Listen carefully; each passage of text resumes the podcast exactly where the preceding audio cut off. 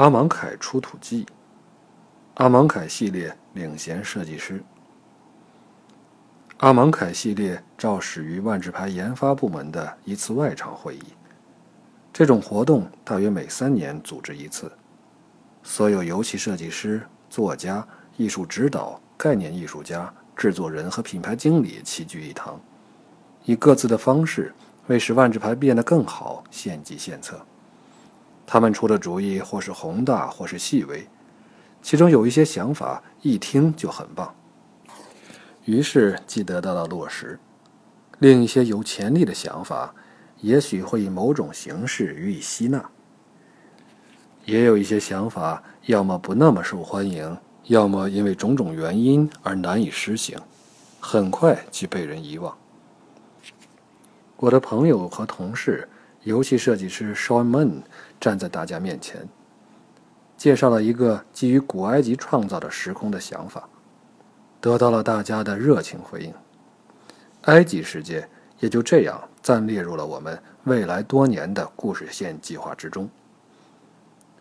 我和另外一些轮流参与这项工作的设计师和作家一起，在 Sean 的领导下一同开始对班机、阿芒凯系列的代号进行探索性世界设计。探索性世界设计是一种没有明确目标的漫天式探索。我们试着提出一些问题，好让实际负责该系列设计的团队在真正开始设计卡牌之前做出回答。Sean 领衔这项工作非常合适，因为他的童年时光有相当一部分正是在开罗度过的。我则会先在这个探索设计团队工作3个月，然后暂离3个月，接着在领衔之后的枪管系列的探索性设计。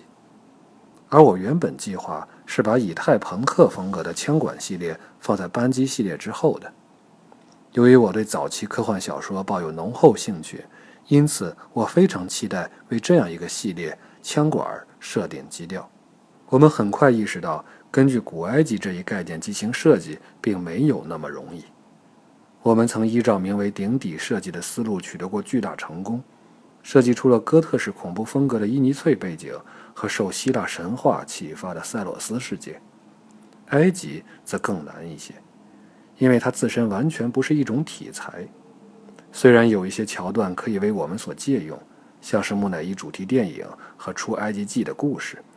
但是对灰暗古老的木乃伊电影考古并不符合艺术团队对一个烈日炎炎下的鲜活文明的期望。而且我们也从不把真实的宗教矮化成为游戏中的区区组件，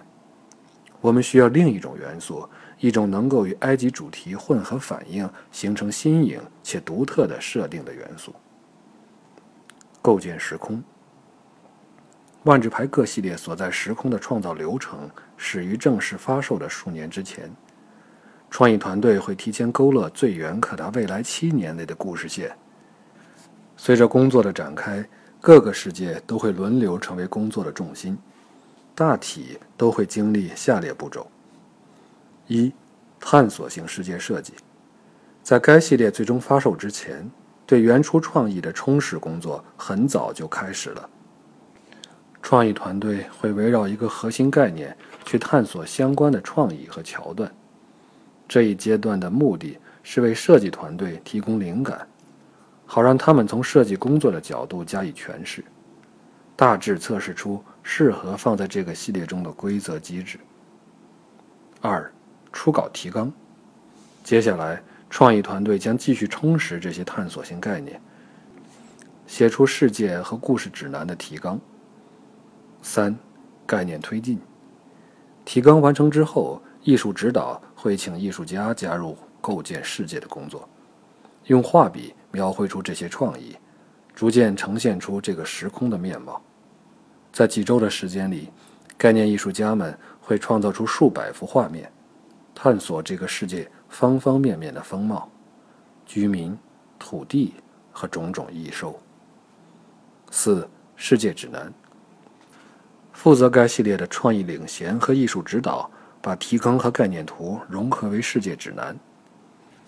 这部参考指南将艺术、文字与卡牌机制无缝对接，相互配合，创造了一个自成体系的世界。定稿后的世界指南会发给每位参与该系列的艺术家、作家、设计师和开发者。我们围绕总体故事线开展设计工作，而其中有一个重要的情节设置，就是这个时空由邪恶的龙族彭洛克尼可波拉斯所统治。此地可能是他出生的时空，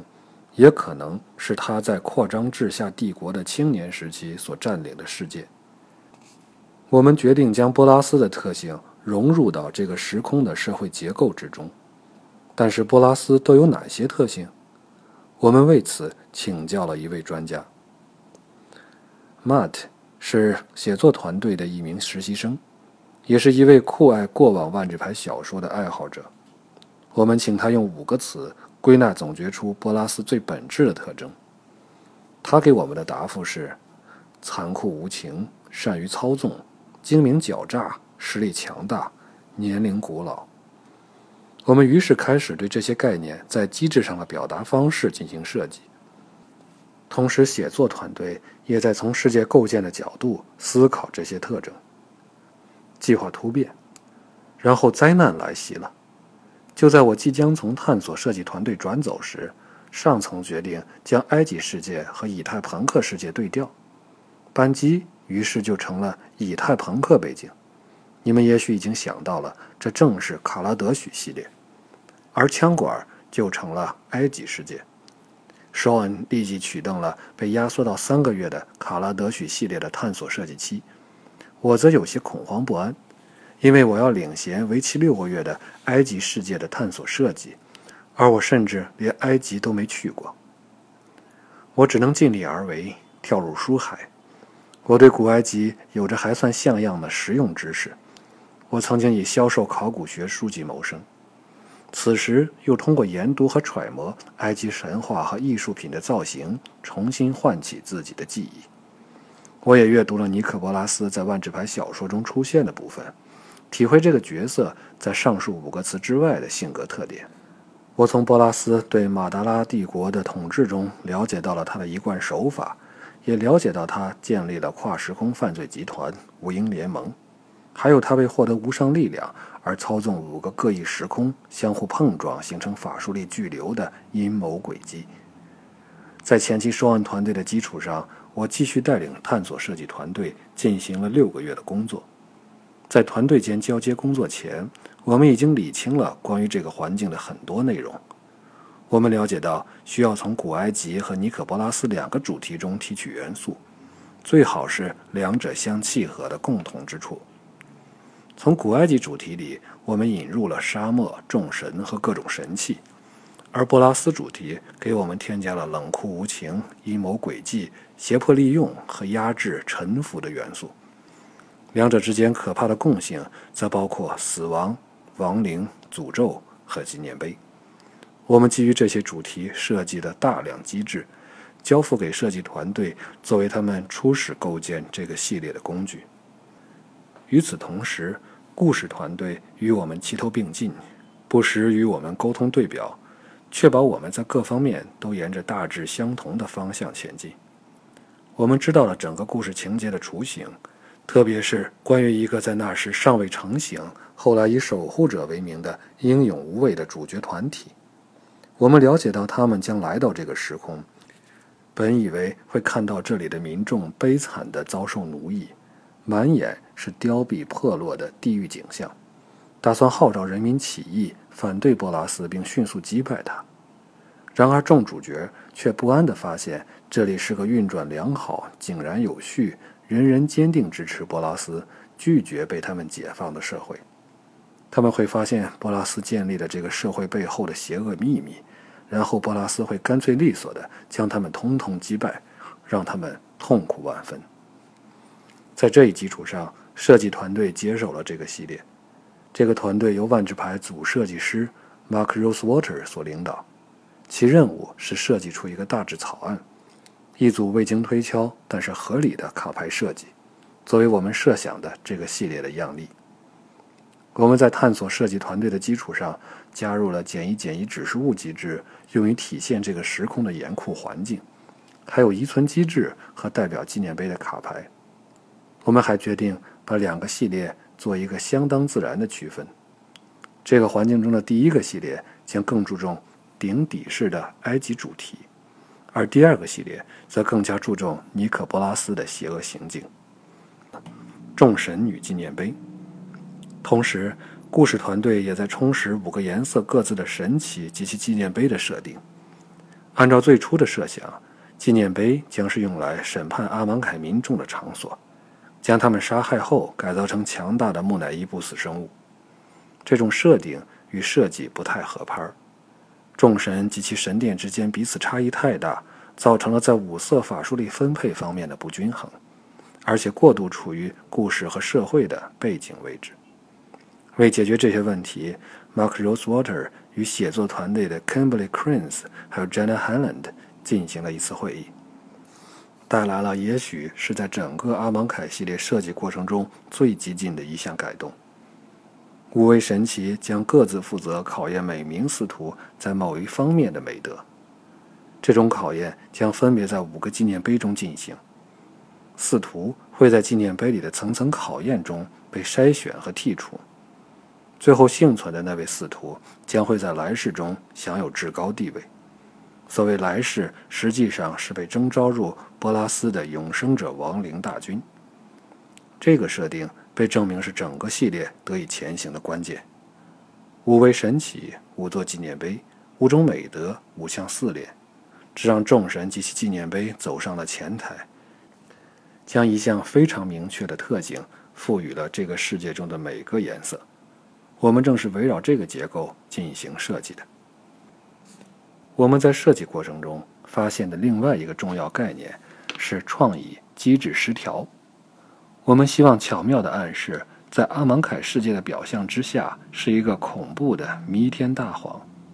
我们想让这里看似井井有条，人人心满意足，然而实际上却是一个目的阴险的专制政体，给人一种极为困扰的反乌托邦的感觉。我们原本计划把那些给人以负面感受的卡牌，像是通常名为遗忘灰机或是斩断血脉这样的牌，起一个欢快的名字，像是终极奖赏或是反思时刻。这种在名称与所指之间的对立，可以反映出这个时空里究竟发生了什么。我们继续探索这个系列的设计，各个方面也开始逐渐确定下来。我意识到这个系列还有一些工作有待完成。然而巧合的是，我又被安排在6个月后从 Mark Rosewater 手中接过这个系列。这是我第一次担任一个大系列的领衔设计，我有心全力以赴，快马加鞭地将一些新机制付诸实现。然而在设计与开发的整个过程中，则证明在头6个月里确定下来的所有机制都会在系列最终定型时全部被更替一新。起死回生。早前我们认为与坟场、万智牌对局中的弃牌堆互动的机制会符合这个古埃及主题的系列。我们有2个这类机制，遗存和余想，而两者都需要花很大功夫来理顺。遗存是我们面对的最大的挑战之一。我们希望允许玩家把他们死掉的生物变成木乃伊，并让这些木乃伊复活，继续为他们而战。我们希望能够看到原先的生物和木乃伊化的生物之间能有死前和死后的区别。从很多方面来看，双面牌可以说是针对这一问题最理想的解决方案。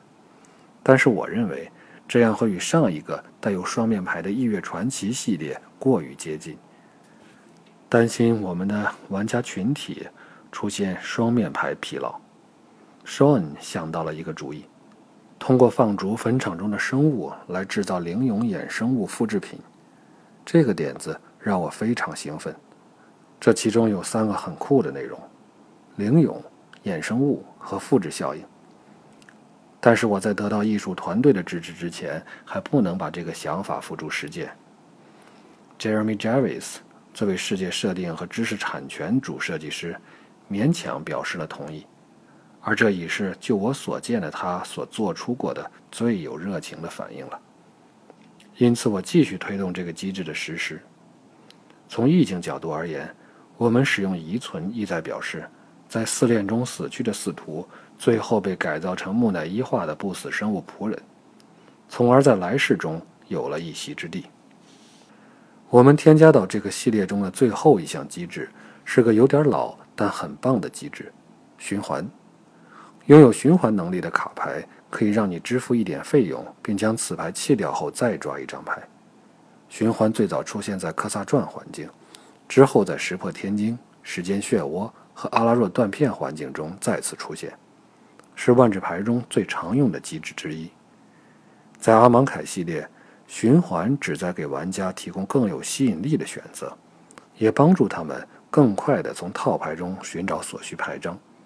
还能通过把牌填入坟场的方式与伊尼翠暗影环境中的躁狂机制形成高效的协同。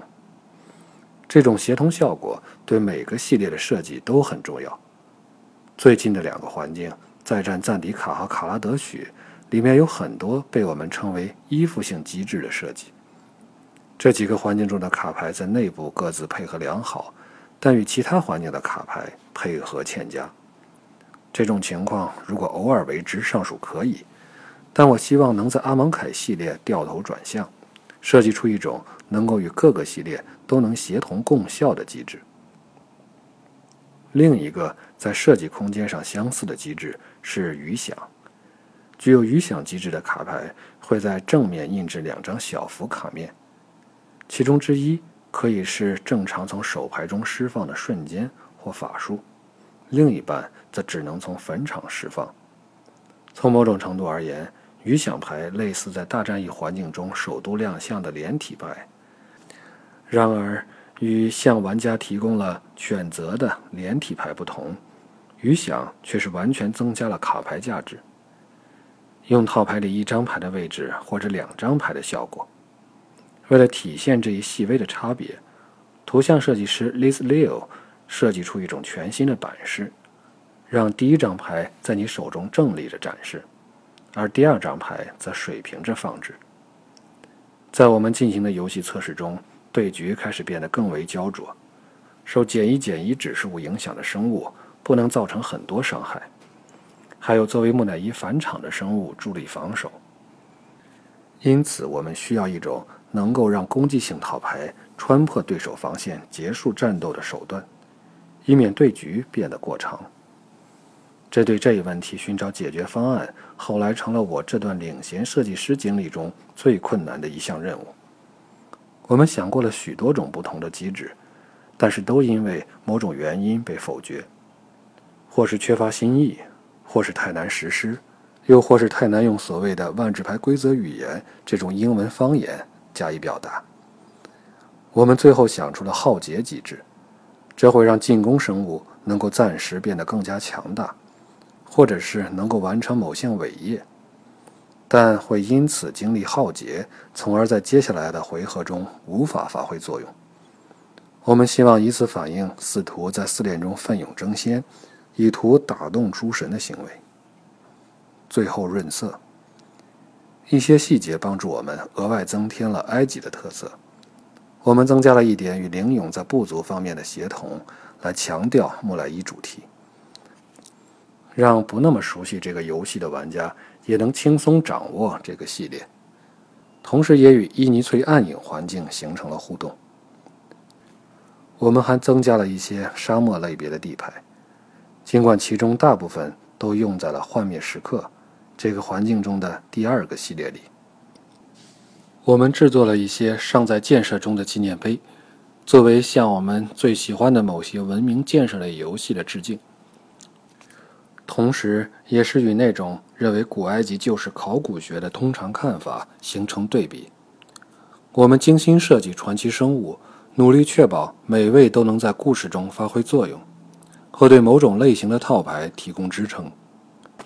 又或者体现着某些品味起来令人愉悦的埃及元素。我偷偷地掺进了一些间接影射图坦卡蒙王和克鲁巴特拉的元素。我们在武神的设计上花了相当多的时间，而且坦率地说，设计团队并未达到目的。不过所幸的是，我们还有后援。经历了一整年的设计工作之后，这个系列交付给了开发团队，他们将以全新视角审视这个系列，看到所有我们忽视的瑕疵和未能合理设计之处。他们继承设计团队的设想，但他们是执行上的大师。Dame Humphrey 带领的开发团队当然搞定了众神，还拿掉了一个机制干枯。在为期几个月的探索设计阶段和设计阶段的一整年中，这个系列一直保留着干枯机制。其作用方式是让生物以减一指示物的方式造成伤害。在阿芒凯系列，我们用这个机制来代表诅咒、木乃伊的破损、毒药、酷热之类的元素。这是仅剩的一个让这个系列无法前行和演进的原因，最后成为了一块绊脚石，拖了整个系列的后腿。开发团队最终将这个机制拿下，从而让整个系列得以继续变得更好。我讲的都是我们制作阿芒凯系列的过程，几乎没有提到画面时刻系列，因为那的确不是该由我来讲的故事，而且我也不想泄露太多。可以这样说，阿芒凯系列的设计和开发团队打造了阿芒凯时空，而画面时刻的团队将这个时空打破，任其自生自灭。我希望自己对这本书的一点贡献能够让各位对阿芒凯系列的形成过程有更多的了解。在万智牌多重宇宙中，创造一个新的时空是一项相当需要协作的工作。如果我们没有故事可讲，没有游戏供人娱乐，没有数百张插画委托绘制，一切就不会是如今日我们之所见。我们真的非常享受设计阿芒凯系列的过程。我想我也许以我自己的方式比其他人投入了更多时间。我非常高兴地看到那么多在创意方面有权做出改变的人，在制作这个环境的过程中能够彼此照顾到对方的想法，而不失自己的创意。更是无比激动地看到受众玩家与卡牌与彼此互动，并以他们自己的方式体验阿芒凯的世界，我们与玩家协同努力所要达到的最终目的。